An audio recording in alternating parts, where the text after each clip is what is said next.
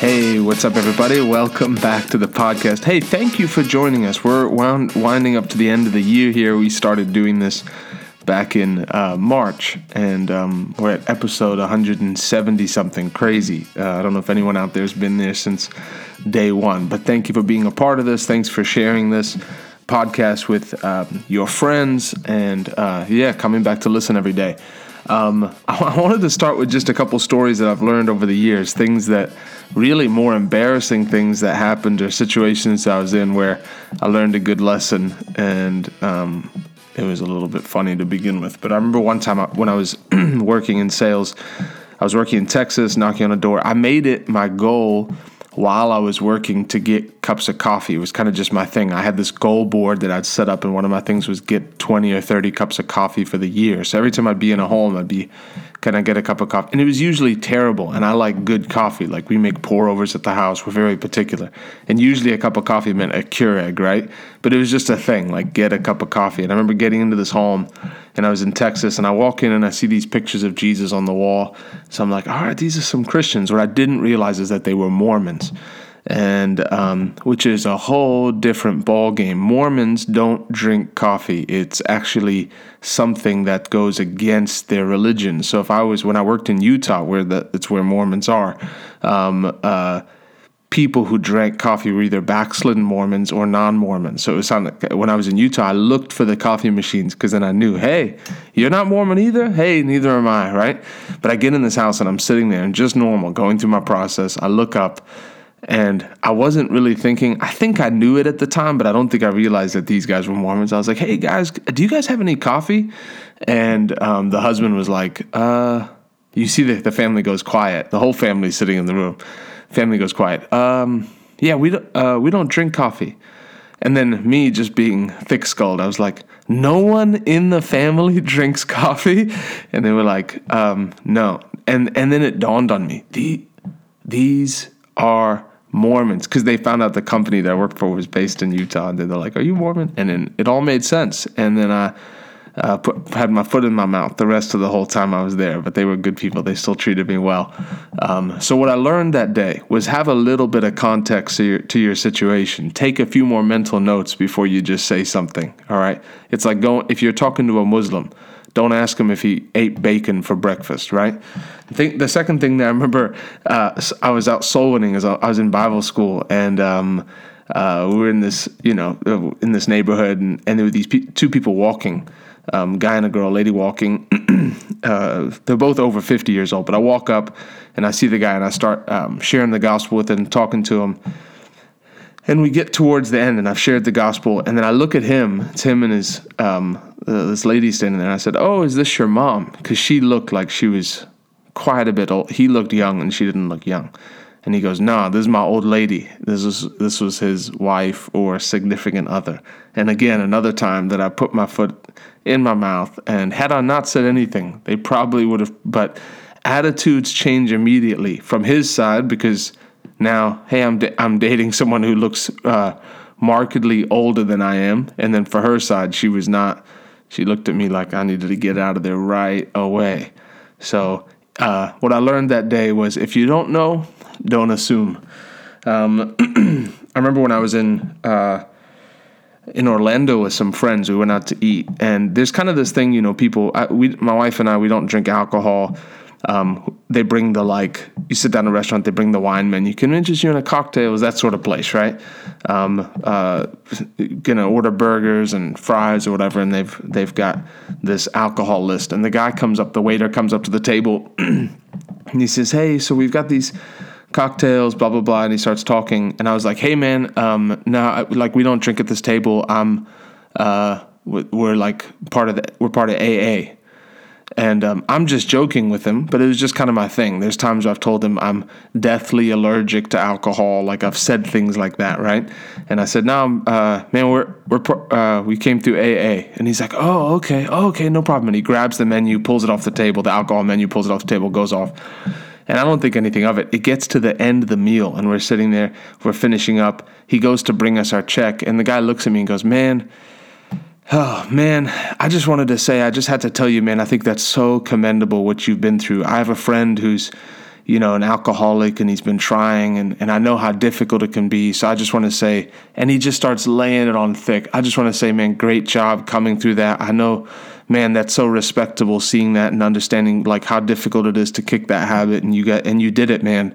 That's so awesome. And I just wanted to say, respect for and I'm th- I'm like sinking down into my seat lower and lower. The people at our table, the couple we're with, all they're trying to like man, it, I just wanted to not be in this restaurant anymore. I like paid, left a tip, and just left. I was like, this guy, if he finds out the truth somehow, I'm like, the compliment was so genuine and so heartfelt that, um, yeah, it made me want to go back in time and uh, and do it over.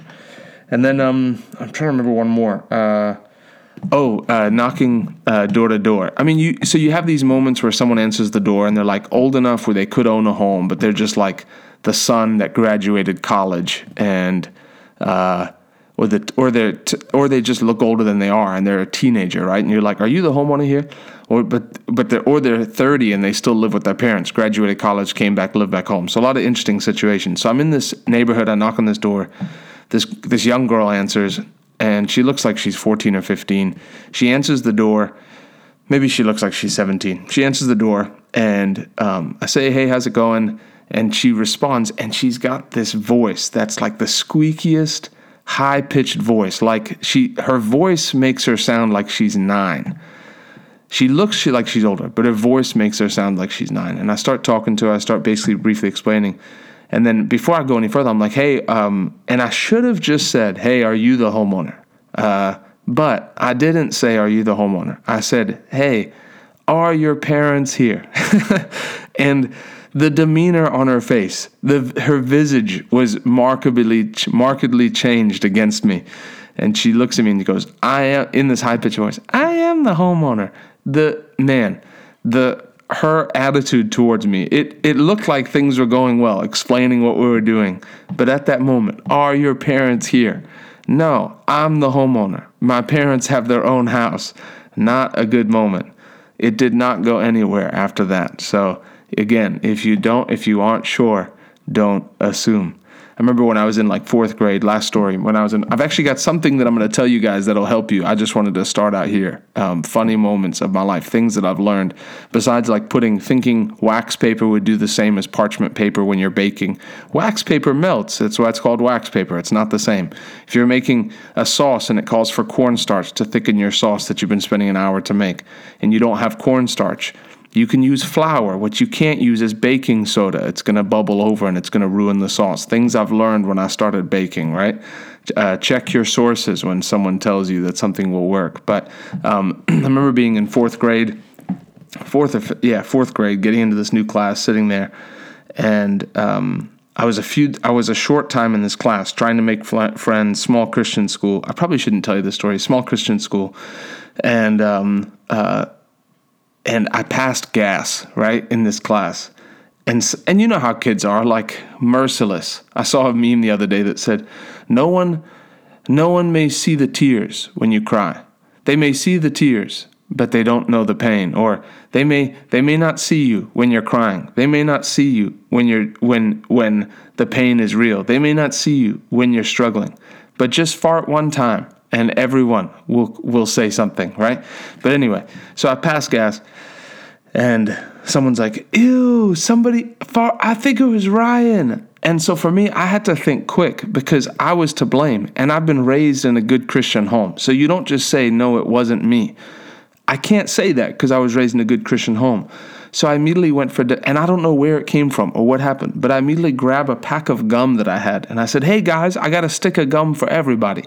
And all of a sudden, everyone, where they were like piranhas circling to make fun of the, the new kid who farted. And it went from that to like everyone's getting a stick of gum and they're all happy with me because I'm sharing my gum. 10 minutes later, the teacher walks around and, and there's a girl chewing her gum. And she's like, hey, there's no gum in this class. No gum's allowed in this class. And she got in trouble because she ate the gum that I gave her. But you got to be ready. You got to be on your feet. You got to think on your feet before you go before you go today um, you know it's actually proven that people who laugh people that are joyful people that um, are happy recover their bodies recover faster than those people who are sick so um, uh, I'm not I'm not trying to give you a prescription, but you just had your medicine right now. A joyful heart does good like medicine, the Bible says, and it's absolutely right. Um, there's a scripture in Revelations 12 that I'm going to read to you, but I want to something that's really been impressed in my heart. I just want to talk to you about briefly um, is is don't let the devil accuse you before God. You know, uh, God worked really hard in sending his son. God had to make a huge sacrifice in sending his son for the very reason of, of you becoming his, his child. He sent his son so that you could become a part of his family. But people get into the kingdom of God and they keep this attitude of like, even if they won't say it, they keep this attitude of like, Yes, we come to please God, but but our hearts please him. If your heart is perfect towards him, Lord, I want to serve you. I, I don't want sin in my life. I want my life to please you. That he's pleased with us and we can come boldly to the throne of grace to receive help when we need it, that we don't have to walk on eggshells around God. Yes, there's things we do. Yes, we make decisions. Yes, I'm not going to do this. Yes, I'm, I'm giving up this relationship. We do these things. But I want you to know from me, God is pleased with you because you're part of his family. You're his child. My son hasn't been born yet, but I'm, I already love him because he's my son. Yes, there are other children in this world, but they're not my son right? And you are the son or the daughter of God. And He looks at you. When you made a decision, I'm going to believe in Jesus. Who out there with raise of hand would say, I'm going to serve God my, all of my days. I'm not looking, planning to backslide. I'm not willing to backslide. I'm making it to heaven. God is pleased with you.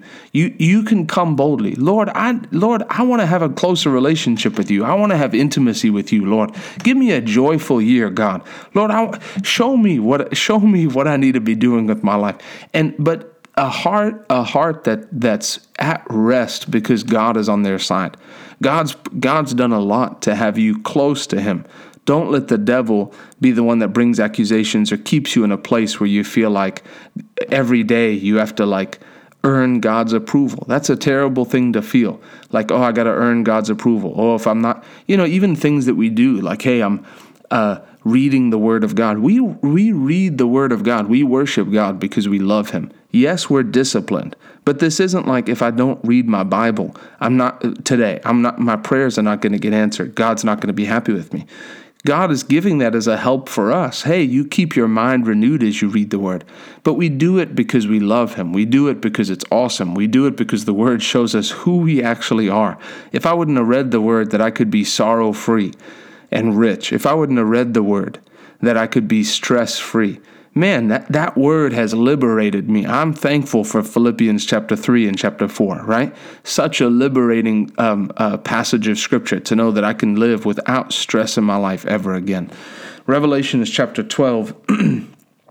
the devil is called the accuser of the brethren. Let me read it to you. Revelations 12, 7. It says, And there was war in heaven. Michael and his angels fought against the dragon, and the dragon fought and his angels, and prevailed not, neither was their place found any more in heaven. And the great dragon was cast out, that old serpent called the devil, and Satan, which deceives the whole world. He was cast out into the earth, and his angels were cast out with him. And I heard a loud voice saying in heaven, Now is come salvation, and strength, and the kingdom of our God, and the power of his Christ. For the accuser of our brethren is cast down which accused them before our God day and night. You know, every day, every night, there's accusations coming to God, uh, uh, coming to God from the devil on behalf of accusers. Hey, they messed up. Well, hey, hey, look at look at the blood of my son. It happened in the book of Job. That was the devil showing up and saying, accusing Job. Hey, he only serves you because you bless him, right? There are these accusations that come, but getting a firm understanding in your heart even though accusations may come, the devil, how does he try to accuse us? He brings up our past. Hey, look who you were. You've disqualified yourself. There was a time where I thought, you know, there was a time in my teenage years where I listened to really terrible music. It first was hip hop, right? Jay Z, Lauryn Hill, um, uh, Mos Def, listening to stuff that's really not. It's it's renewing your mind in a wrong direction, right? And then I had a couple friends who listened to worse stuff, System of, System of a Down, some of this stuff, and I was listening to this stuff, And there was a time where I where I actually was convinced that because I had listened to that music that God couldn't use me anymore. But it was an accusation of the devil. And yes, I'm not validating that. If you're listening to that music, give it up today, seriously. If it's renewing your mind in the wrong direction, oh, it doesn't affect me. No, it does affect you. Your eyes, your ears, you're, they're the gateway to your heart. You're, you're, you're allowing the devil to renew your mind, right? So we choose, hey, we know better. But, but the accusations will come against who we are. But to understand, man, I'm born of God. I'm born of the Word. I'm of the substance of God. When God sees me, He sees His Son. He sees the blood of Jesus. He sees the righteousness of Jesus. He sees, he sees someone who's pure when God looks at me, he sees the one that he's fought for. He's the one who sent his son for, right? He sees his inheritance. That's who I am to God. So the devil comes with accusations. Look in your life and ask yourself, where are the accusations in my life? Where is the devil try to accuse me that I'm a failure? Where is the devil try to accuse me that I'm not enough, that I'm not going to make it? And even if you have to catalog it, take those accusations, write them down. No, I'm not this. I'm a child of God. If the devil accuses you in the area of your mind, you say, No, I have the mind of Christ. Yes, I may have allowed my thoughts to run all over um, in times gone by, but that's not who I am anymore. I've got the mind of Christ. I think the thoughts of God. Colossians 3 1 says, Set your affections on things above, not on things of the earth. That means direct your mind, direct your mind to things above. Hey, you can spend, people come in with all sorts of like mental issues, like people oppressed by devils, people with uh, mental issues as far as like uh, uh, just strongholds in their mind, but a lot of it's because they spent so much time thinking about the wrong things. And as you begin to change your thoughts, hey, I'm a child of God. I'm not letting, letting the devil's accusations stick with me. No, I'm full of God's life. I'm anointed. I'm full of joy. I'm a joyful person. I'm quick to forgive. I don't I don't struggle to walk in love. I'm born of God, which means I'm born of love. Let the devil's accusations go from your life today. And let the joy of the Lord be your strength. I love you. Thanks for listening. We'll see you on the next podcast.